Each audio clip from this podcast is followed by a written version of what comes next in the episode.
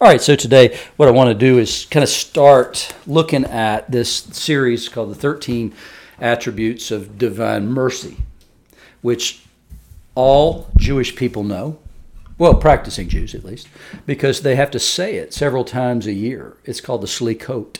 And so there's multiple times during the year when you say it, and especially during the month of Elul, which is when you're preparing for Rosh Hashanah uh, and Yom Kippur. So all those things, that, that's a really important time. They're saying it multiple times a day during that period of time. And it's, it's essentially a confession of faith. Um, but it's a confession of faith in a particular kind of God. It, it's, it's not like the Shema, Hear, O Israel, the Lord your God is one. That's certainly a part of Jewish confession. The, the confession that, that comes in this is um, a confession of, of, of, what that God is like. And the, the principal attribute, it hangs over the top of that, is mercy. And so when we think of mercy in the Christian world, and we think about it a lot, if you, if you look at the prayer book Christianity, if you look at uh, any of the services, morning prayer, evening prayer, even Compline, uh, but especially service of communion, what the most prominent trait that we talk about in our services is mercy. He, he is almighty and most merciful God. There's one place in morning prayer where we, we say, Keep us this day without sin. And then the next, the response to that by the congregation is, Have mercy upon us. Lord, have mercy upon us. We have to say it twice because we know, yeah, I'm not going to make it through the day without sin. And so, therefore, the only response is, I, I need mercy from you. And I'm probably going to need a lot of it, so I'm going to double up on that. It's sort of like saying amen, amen. Oh, yeah, oh, yeah. so it's it, that's the the the the idea is that that not only did do they are the first people who believe in in ethical monotheism, so there's just one God as opposed to a multiplicity of gods. They also believe that that God has a very particular characteristic that makes him absolutely perfect for humankind, and that is that he's merciful. Uh, because if anything, if humanity needs anything, it needs mercy because we're a mess and we've been a mess forever and ever and ever. And that's what Genesis 3 tells us, as opposed to almost every other religion that I'm aware of, is, is that every, every religion takes one thing very seriously. Things aren't the way they ought to be. This is not the world I would create. Things don't operate according to the principles that seem most logical and reasonable. Even though we know that, we violate those sort of reasonable propositions all the time. And that's the reason we don't live in a reasonable world or the world that we would prefer. Because we all intuitively know that kind of world where people don't die, where people don't get addicted to drugs, where people's lives don't spin out of control, where there's no divorce, there's no, you know, uh, untimely death, certainly, but all these other things. There's no car crashes where people are injured and they're less than they ought to be the rest of their lives. There's no wars. There's, that's the life in the world that everybody would, would absolutely agree far preferable to the world we have. Every world religion that I'm aware of takes very seriously we don't live in the world that would be perfect. That we live in an imperfect, fallen, busted, and broken world that is far from the ideal that we would create for ourselves or for others, frankly. and every other religion basically says, if you look at all the creation stories, essentially what it says is, well, there's a reason for that. And that's because the gods are screwed up. Well, an imperfect God can't create a perfect world. And so, what Judaism, what the creation story of Genesis brings to the table is the idea of, uh uh uh, you got the problem in the wrong place. There's a perfect, good, and great God who created everything, ordered it exactly the way He wanted it, had an intention for the way things were going to work, and intended not just to, to do like that song that was running through my head all morning today says, and that is, God is watching us from a distance. Well, at some level, the answer to that is yes. The Holy Spirit says, well, not quite. I'm here. But there's a distance between God and humanity that he never intended. So the intention was he'd walk in the garden with them in the cool of the evening. He would be among them. And so he couldn't do that. And there's one simple reason for that, and that is that holy God and sinful humanity have a hard time coexisting. it's just not good because you will surely die. Something new comes into the world at that point. We're not going to live forever in this fallen, broken, sinful state. And so God has to distance himself from humanity because he, he says in, in some of the things we're going to read over the next couple of weeks that I can't be among you because you're stiff necked and you're sinful people. And if I'm among you, you'll all die eventually. So he's got to distance himself from us. And so his separation from humanity is an enforced separation so that we can live at all. So it's a mercy that God separates himself from humanity because his holy existence poses a threat and a danger to sinful humanity all the time. It's a great mercy that he gives to his people in Exodus that he says, if you'll build the Mishkan, the tabernacle, and you'll do it according to exactly the way I tell you to do it, don't make it up as you go along, don't deviate from the plan. If you do that, and if you'll order your lives in such a way that you'll follow my commandments and you'll worship me, I'll be in the midst of you. And so you get the pillar of cloud by day and the pillar of fire by night that signifies to them God is among us. That would be something phenomenally comforting about being in the wilderness with no real good sense of where you're going next or when you're going to arrive. It would be an incredibly comforting thing to see that pillar of cloud by day and pillar of fire by night and know we are not lost. We're exactly where, we, where we're intended to be, and we know that because the presence of God is among us how desperately did they need that? And then the problem is, is that, that we need that no less desperately. We just get comfortable because we're not in the wilderness in our minds. We're, we're, we're moving on a path. We're doing whatever we're doing. And then when we get lost and we get into trouble, and, and then we realize we're surrounded by our enemies. And what are we going to do? And how are we going to get out of the mess we're in? And where is God? I'm waiting on you. is the answer. I'm waiting on you to get there because He's a merciful God. He doesn't abandon us forever, He doesn't abandon His children. He will let us go our own way sometimes. He'll put obstacles in our path to keep us from going there. But ultimately, if we choose to do it, then we're going to go where we're going to go. But the, the beauty is that He is a merciful God.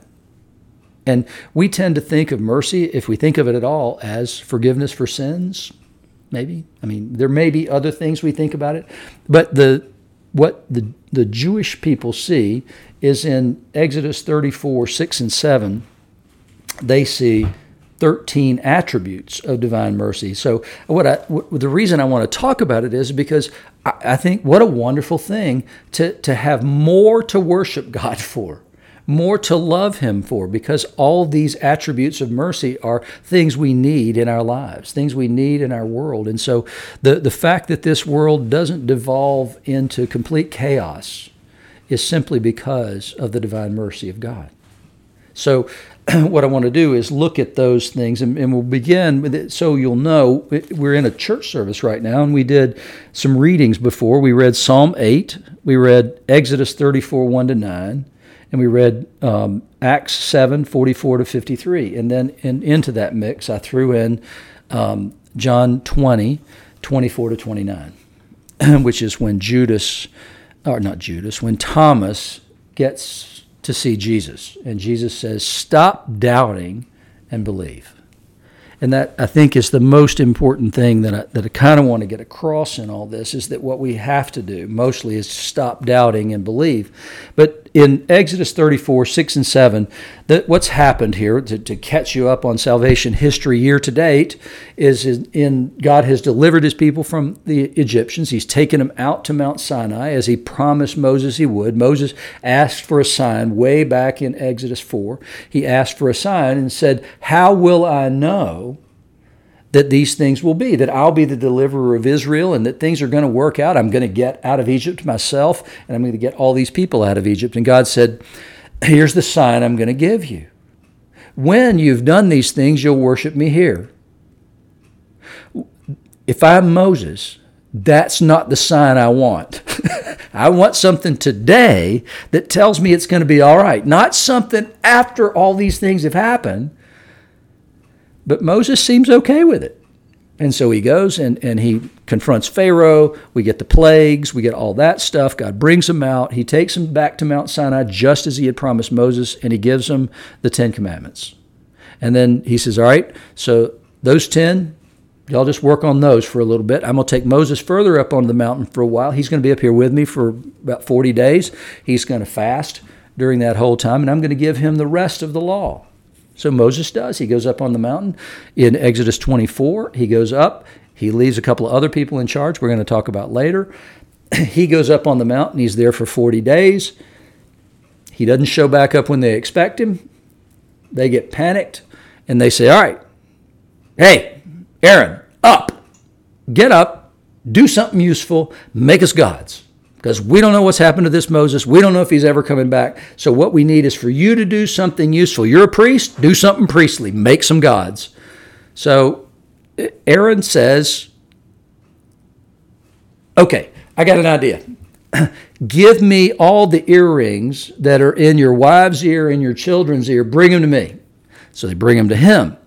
So he takes this stuff and it says that he puts it all in the fire and he melts it and he fashions this thing with a tool and he comes out with a golden calf and he holds it up and he says, Hey, behold, Israel, these are your gods that brought you up out of Egypt. Cool. He says, All right, let's do this now. Let's just sit on that for a day. And tomorrow we'll have a big old celebration. We're going to have a big party tomorrow. We're going to do some worship. We're going to, we're going to do some things tomorrow. And we're going to celebrate our gods that brought us up out of Egypt. And they did and it didn't go so well. So God sent Abraham back down, or not Abraham, Moses back down the mountain and said, Hey, your people made a mess of this.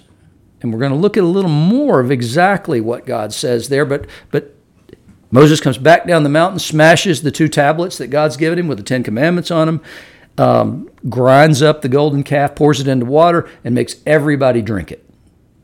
You're all going to taste the bitter fruit of your sin.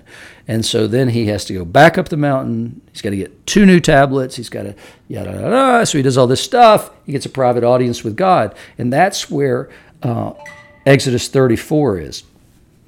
So it's after he does this, he asked the Lord to give him a revelation, and so the Lord descended in the cloud and stood with him there and proclaimed the name of the Lord. And here's the proclamation The, the Lord, the Lord, a God merciful and gracious, slow to anger, and abounding in steadfast love and faithfulness, keeping steadfast love for thousands, forgiving iniquity and transgression and sin, but will by no means clear the guilty, visiting the iniquity of the fathers on the children and the children's children to the third and the fourth generations.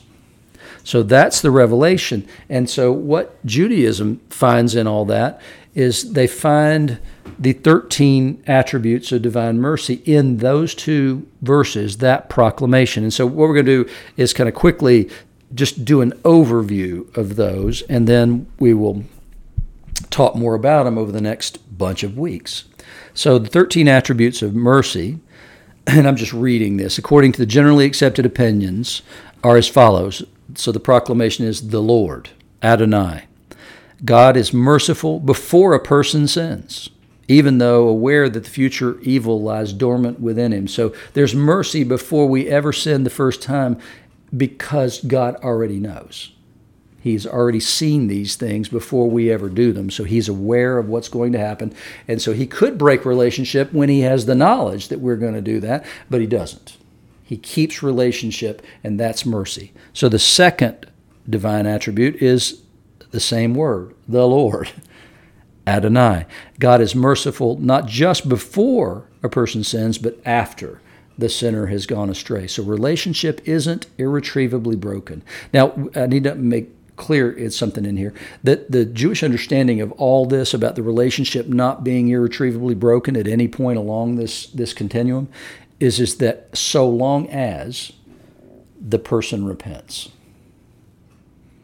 So it's not just carte blanche to go do what you want and continue to enjoy the same relationship with God you had before that. No, there's a break in the relationship, but it's not an irreversible break because what, what you can do to fix that is repentance. And, and there's um, steps and stages involved in repentance. It's, it, it involves confession, it involves uh, the sorrow that you feel before the Lord, but it also, if it's an interpersonal sin, it also involves going to that person, confessing it to them, and to the extent there's any sort of restitution required, then you do that too.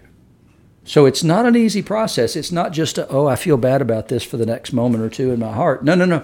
It's it's a grievous thing to me. It, as we say in the uh, Confession in Rite One, the burden is intolerable.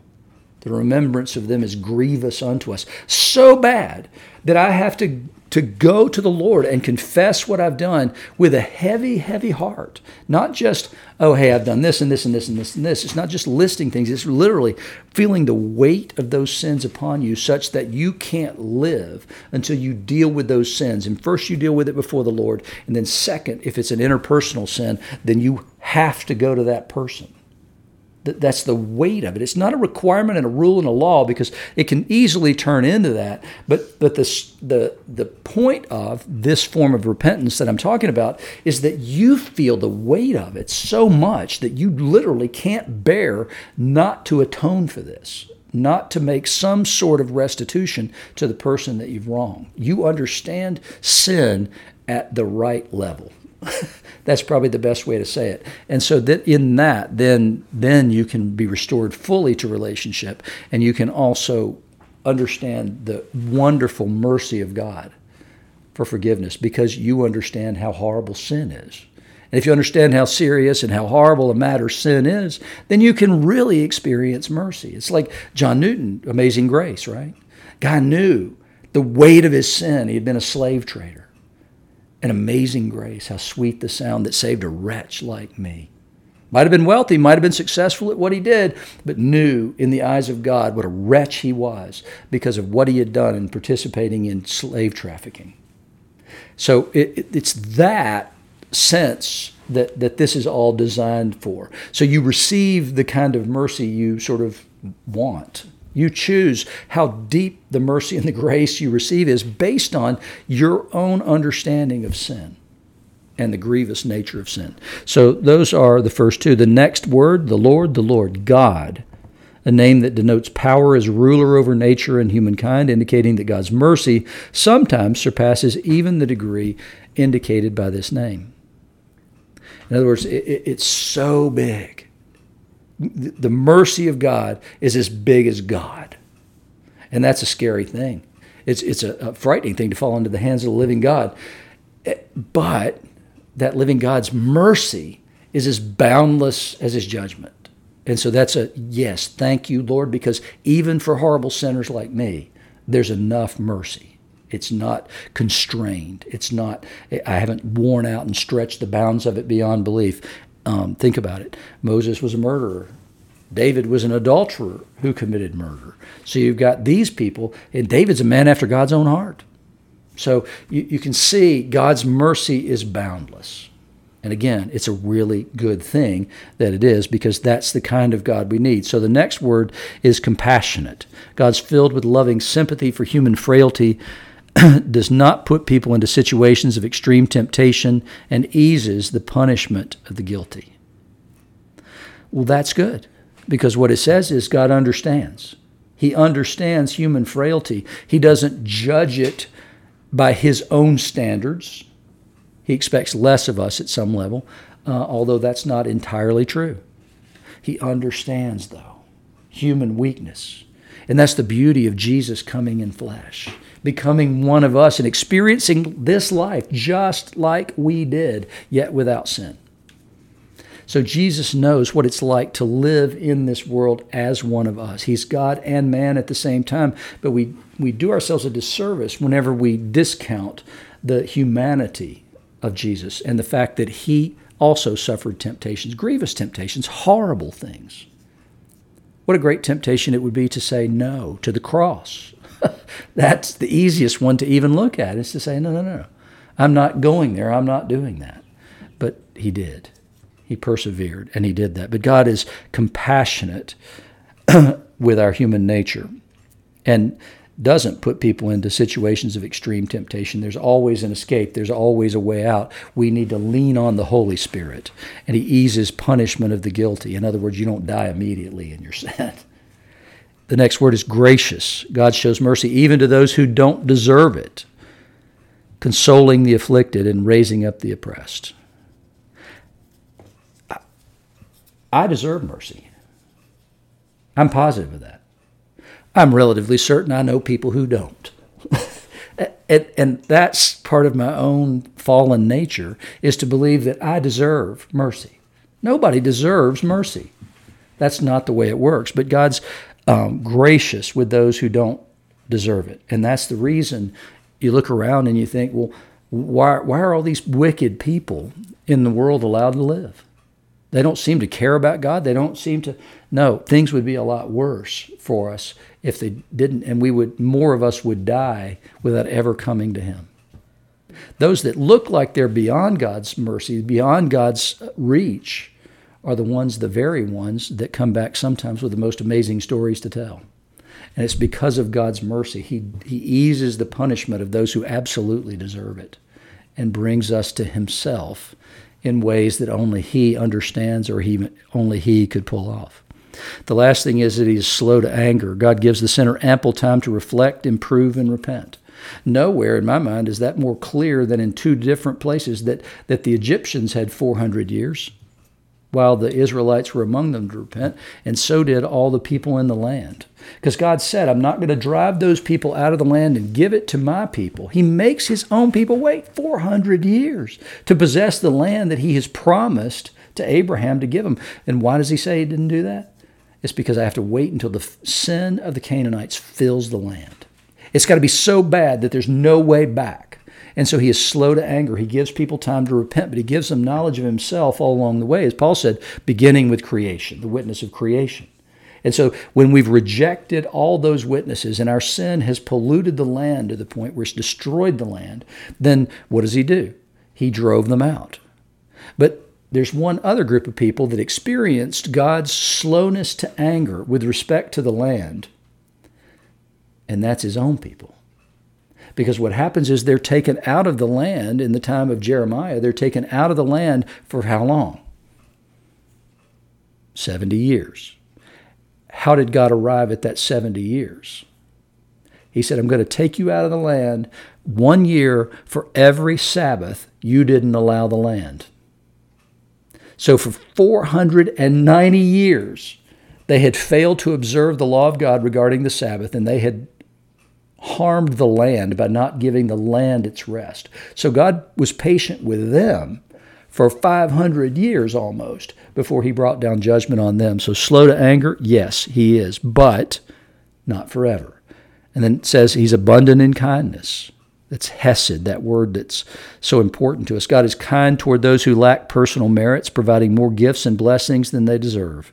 If one's personal behavior is evenly balanced between virtue and sin, God tips the scales of justice toward the good. Now that's a that's an idea in Judaism that's not so much true in Christianity because we it's not we're not being judged on our own merits as far as eternal life is concerned. We're being judged on the merits of Jesus Christ in whom we put our faith and our trust. But that's the same basic principle is, is that, that if I don't judge you eh, harshly, if I don't count your sins as weightier than your virtues, than Jesus' virtues, then you still pass. Well, he, he grades on an enormous curve. I can fail every test, but Jesus passed them all.